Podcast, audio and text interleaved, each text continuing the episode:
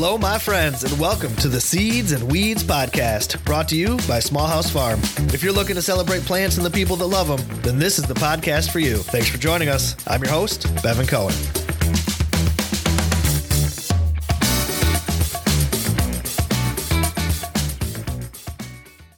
Thanks for joining us, friends. You are in for a treat today. We're going to be doing five questions with the one and only Sonya Harris. Now, Sonya is a community activist, gardener, founder of the Bullock Children's Garden, and all around groovy lady. Today, Sonya's going to tell us how to get our hands on some of her special seeds. And after the interview, I'll be sharing my top five favorite peppers, and you don't want to miss that. Well, speaking of peppers, it's getting close to time to start in pepper seeds here at Small House Farm. Peppers are a long season crop, so we need to get them started early, indoors and under lights. We also use heat mats to encourage germination. Pepper seeds typically like soil temperatures close to 70 degrees Fahrenheit. Depending on where you are and when your last frost date is, if you have one, you'll want to start your pepper seeds around 6 to 8 weeks before that last frost. For the super hot peppers, you might want to start even sooner as they could take a long time to mature. I'll be waiting until March to start my pepper seeds. On the last weekend of February, we host a big seed swap, and I like to wait to start my seeds until after the swap, just in case I find something special that I want to grow. Did you know that we send out packets of free heirloom seeds from our garden to some of our supporters on Patreon?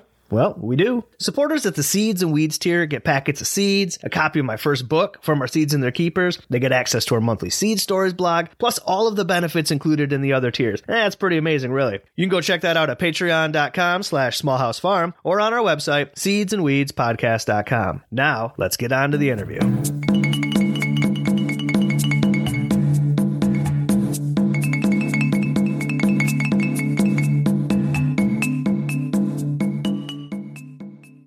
Sonya Harris is a former special education teacher with over 20 years' experience, and she's the founder of the award winning Bullock Children's Garden in Glassboro, New Jersey. Last year, Sonya launched the Garden Teacher's Yard, where she provides low cost organic seedlings and produce to the public. Today, Sonya is joining us for five questions. I'm so excited to have you on the show today. Oh, I'm so happy to be here. Before we get started, tell us a little bit about yourself and the work that you do. My name is Sonya Harris. I am a retired special educator. I taught in the public school system for about 25 years and I retired to run my nonprofit, Bullock Garden Project. And since then, I've also started a for profit called NJ Garden Teachers Yard or Garden Teachers Yard. And that's just a for profit that can help fund the nonprofit. Fantastic. I'm going to put all those links in the show notes too, so make it easier for folks to find you. That's fantastic. So, what we're going to do today, it's super fun. It's just five questions. I got five questions, no follow ups whatsoever. And uh, that's what we're going to do. How does that sound? Bet. Let's do it. All right, ready. Number one. If you had to pick a favorite plant or plant family, what would it be and why? Tomatoes. I'm from Jersey. Okay. I've always loved tomatoes when I was growing up. The way my family was and the way it was in the grocery store, you didn't get tomatoes year round. You got them at season. Getting a fresh tomato was special. I can't eat them out of the store anymore. So I grow tons and I love them. I love it. So I'm going to break my rule right away and ask a follow up question. What's your favorite tomato? You know, of course, I have to love a Jersey beef steak, but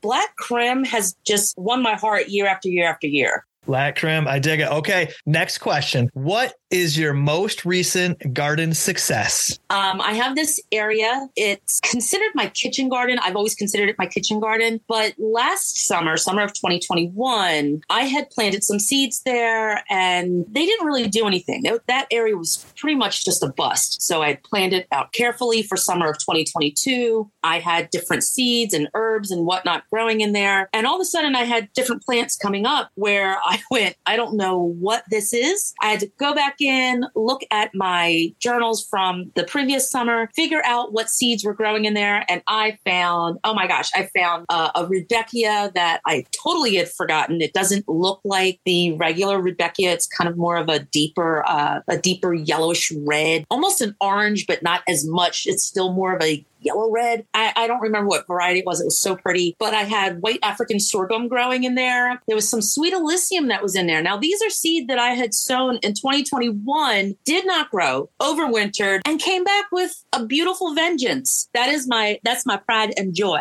That's way cool. What a sweet garden surprise. Okay, so here's the next question. What is your most recent garden failure? Or more specifically, what is the lesson that you learned from a recent garden failure? Wow, I, I, just have to pick one. Okay. There's always so many to choose from. There is. You know, you're not a real gardener unless you have a whole bunch of failures that are behind you because it makes you appreciate the successes so much more. I, I have an area where I planted what I thought was a good area, where I planted some first try tomatoes, some first runs, things that I had just got from USDA. And I thought I had a wonderful spot for them. And I really should have tested the soil. They didn't grow. And it broke my heart because I had all of these beautiful seedlings, maybe about a foot tall, full of flowers, not one tomato off of eight plants. So that was my most heartbreaking failure this year. There's a lot of others, but that was my most heartbreaking one. That is heartbreaking. What is the lesson that you can learn from that? Well, first of all, I'm going to test the soil if I haven't grown, like something like that. It's such a, a diva. Tomatoes are such a diva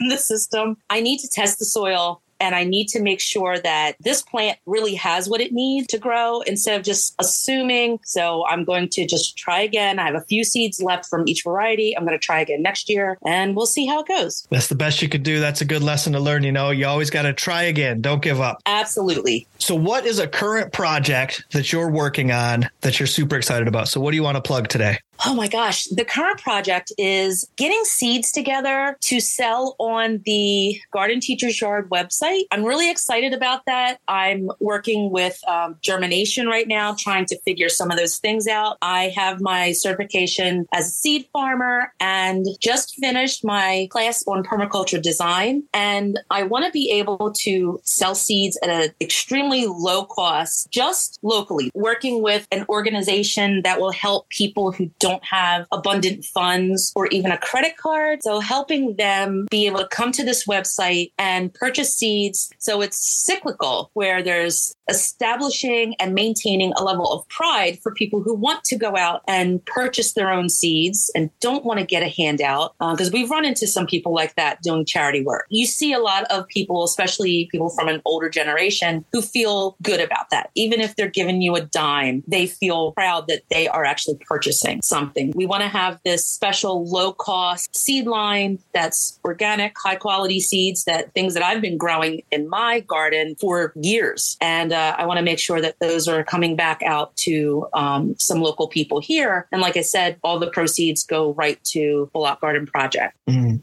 I totally dig it. So, can you give us a sneak peek into some of the varieties that you might be offering? I can. I have, of course, I have the Jersey beefsteak. If I don't offer that, they're going to pull my Jersey card. I have some sunflowers. Uh, this year, I grew some mammoth. I have some Sonia. Of course, you have to have some Sonia sunflowers if your name is Sonia, and they're all just mixed together. I have some Asclepias syriaca that I've grown for years and it just keeps coming back stronger. I have some clay peas. I have lettuce, carrots. Like I said, the things that are kind of important to grow around here, around this area. And uh, the only thing I don't have is corn because corn doesn't grow well for me. Fair enough. You know, I grew those mammoth sunflowers as well last year. And uh, boy, mammoth is right. They were tremendous. I couldn't believe it. Yes, they were huge. I didn't expect eight foot tall sunflowers. They were taller than my house. Yeah. yeah, I was like, wow, how am I going to get these down? How am I going to get these seed heads? Because I like to leave things up. I just had to, I had to cut them off at the knees. Yeah, they're great sunflowers. We did the same thing. We cut them off. The kids yelled timber, and you know, and we brought them down.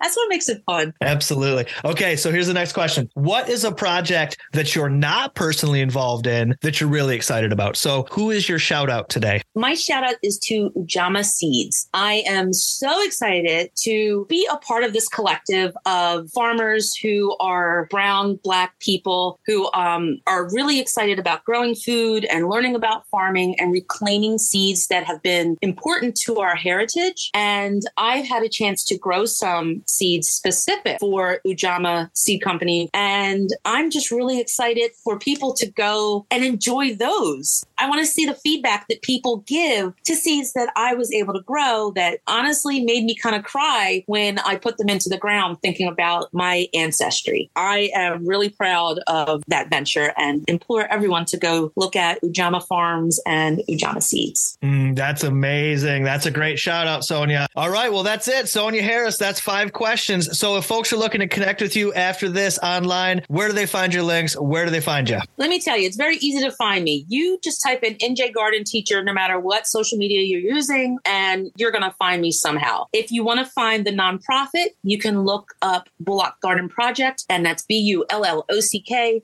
gardenproject.org. Also, you can go to garden teachers with an S yard.com. So please look me up and connect. I love it. Super groovy, Sonya. Thank you again for being on the podcast with us today. Thanks, bro. I appreciate it.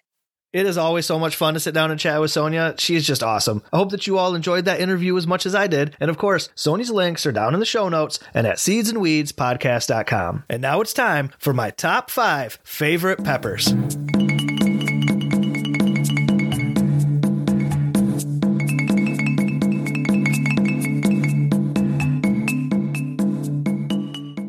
Like any other top five list, it was a challenge putting this together. I mean, how do you choose only five peppers? Not easy. We've grown dozens of varieties over the years here at Small House, so to narrow it down, I needed peppers that were not only productive, but could also have time to ripen before the frost here in Michigan. I'm not really into the super hots, so I know I could eliminate those. I've also chosen some varieties for their interesting backstories, and some just because they're beautiful. So, without further ado, here are my top five peppers. To start us off at number five, we have cayenne. This is a classic classic, right? But I love growing cayenne peppers, and they're so useful. We dry half the harvest, and then we crush it into flakes, you know, and then we use it in the kitchen. And then we infuse the rest of the peppers in oil, which we then use in our muscle and joint salve that we sell on our website. The capsaicin, the same chemical that gives the peppers their spice, is wonderful for topical pain relief. Sore muscles, joint pain, inflammation, cayenne peppers is what you need. They're useful in the kitchen, but also in the apothecary. That's why I had to include them in my top five list. And at number four, it's going to be shishito peppers. This pepper was developed in Japan, but it's become quite popular at restaurants all over the world. Most commonly, shishito peppers are served green, but I also enjoy them after they've ripened to turn red. You just cook them in a dry cast iron pan on the stovetop until they blister, and then toss them with a little toasted sesame oil, maybe some sesame seeds. It's a mild pepper, but every once in a while you can get a hot one, so that's a fun surprise. My number three favorite pepper right now is one that's simply called the fish pepper. It's a great little pepper with an interesting history, but what I really love about the variety is how beautiful the plants are. The leaves on the plant are variegated, and the peppers start off white, and then they develop yellow and green striping before they finally turn red as they mature. It is a gorgeous plant. It's perfect for edible landscaping, and the peppers are just about as hot as jalapenos, although they are a bit smaller in size. Next on our list, coming in at number two, we have Calabrian chilies.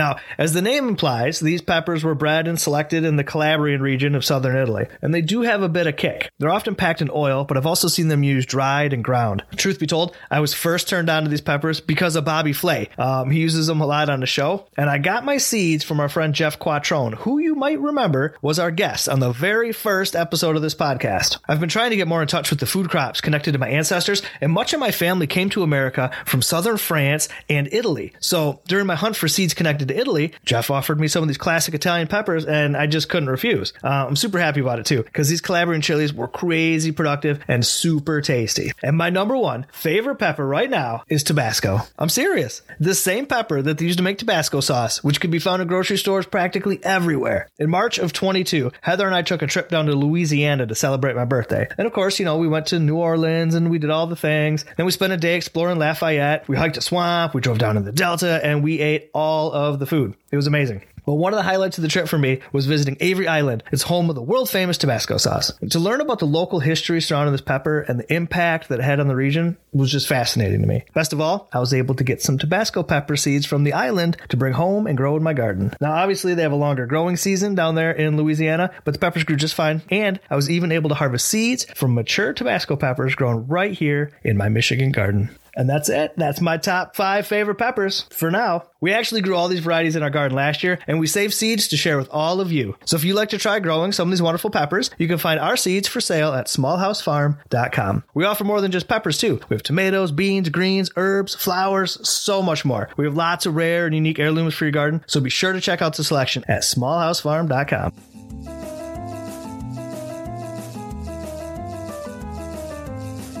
And that brings us to the end of the show.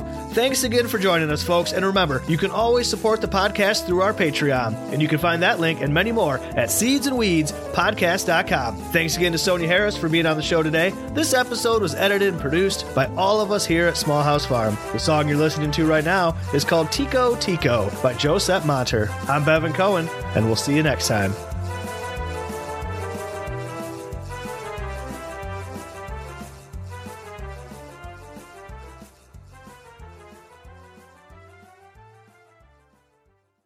Howdy, friends. Bevin here. You know, the Seeds and Weeds podcast is made possible in part by Baker Creek Heirloom Seed Company, rareseeds.com. They're America's top source for rare and heirloom varieties from around the world, and they're publisher of the whole seed catalog. Their 2024 catalog is chocked full of heirloom goodness, new varieties, recipes, stories, and gorgeous photographs. You can order yours now at rareseeds.com.